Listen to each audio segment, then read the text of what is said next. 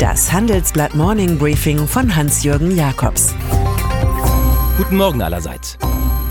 Eilen oder weilen? Reist er oder bleibt er? Das ist die Frage, die Siemens-Chef Joe Käser vor dem morgigen Start einer großen Wirtschaftskonferenz in Saudi-Arabien beantworten muss.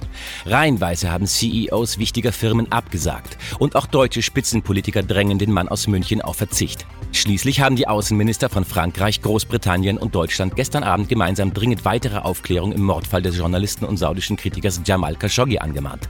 Die Kanzlerin wiederum schließt Waffenlieferungen nach Saudi-Arabien derzeit definitiv aus. Es würde keinen überraschen, wenn Käser sich und der Republik den Trip in die Wüste ersparen würde. Alles Lüge. Der Eindruck drängt sich auf mit Blick auf Riyadh. Erst habe Khashoggi ganz sicher das Konsulat in Istanbul rasch wieder verlassen, dann sei es zu einem bedauerlichen Zwischenfall Faustkampf gekommen und schließlich zu einem riesigen Fehler eigener Bediensteter außerhalb ihrer Kompetenz, von dem Kronprinz Mohammed bin Salman, MBS, aber garantiert nichts wusste. Am Dienstag will der türkische Präsident Recep Tayyip Erdogan sein ganzes Wissen aufdecken. Sicher ist schon heute.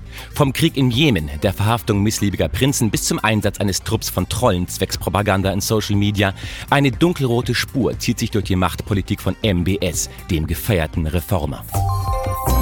Horst Seehofer, 69, führt mal wieder Rückzugsgefechte. Für Fehler wolle er von seiner CSU nicht in Haftung genommen werden, hat der Parteichef offen erklärt. Eher stelle er sein Amt zur Verfügung. Und dann der Schlüsselsatz. Noch einmal mache ich einen Watschenbaum nicht. Also eine größere Pflanze, deren Früchte beim Rütteln fallen. Vielleicht meinte Seehofer auch einen Watschenmann, die Figur aus dem Wiener Prater also, an der Geneigte ihre Kraft ausprobieren können. Da die CSU bei der jüngsten Landtagswahl desaströs verloren hat, gibt es auf jeden Fall Watschen Ohrfeigen. Seehofer wird spätestens den nächsten Sonderparteitag nicht überleben. Ministerpräsident Markus Söder 51 aber sehr wohl. Was es nicht geben soll, gibt es auch nicht. Nach dieser Devise will die Administration von US-Präsident Donald Trump offenbar rund 1,4 Millionen Transgender-Amerikaner statistisch vom Schirm nehmen, berichtet die New York Times. Das Department of Health and Human Services versucht sich in einem internen Memo an einer Definition, wonach das Geschlecht auf biologischer Basis klar wissenschaftlich begründet, objektiv und administrabel sein soll. Danach ist man künftig von Geburt an entweder Mann oder Frau und bleibt das auch. Heinrich Heine, die Dummheit geht oft Hand in Hand mit Bosheit. Mit Trotz reagiert die italienische Regierung auf den blauen Brief aus Brüssel und bleibt beim Schuldenhaushalt. Ich denke, ich spreche für die ganze Regierung, wenn ich jede Neubewertung des Defizits von 2,4 Prozent ablehne, erklärt Vizepremier Luigi Di Maio. So ähnlich wird der Antwortbrief lauten, der heute bei der EU ankommen soll. Am Dienstag könnte es dann erstmals Sanktionen gegen ein EU-Mitglied geben, analysieren wir in unserer Titelstory. Für die Bewertung durch Ratingagenturen, die Bedingungen für neue Kredite sowie das Wachstum sieht es jetzt schlecht aus. Für die Populisten in Rom jedoch recht gut. Sie können jetzt vor den Europawahlen im Frühjahr 2019 umso enthemmter Stimmung machen. 170 Startups, Talente und etablierte Firmen bewerben sich am 7. November im Kühlhaus in Berlin für den Health Eye Award.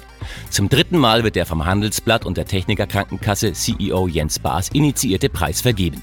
Diesmal unter dem Motto Wir haben sie. Deutschlands innovativste Ideen und Talente im Gesundheitswesen.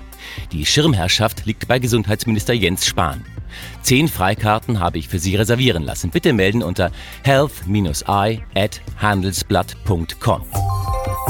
Aufrufe haben oft mehr mit Rufbereitschaft zu tun als mit Aufbruch, vor allem wenn sie einer Bundesregierung gelten, die im Kleinen groß und im Großen klein sind.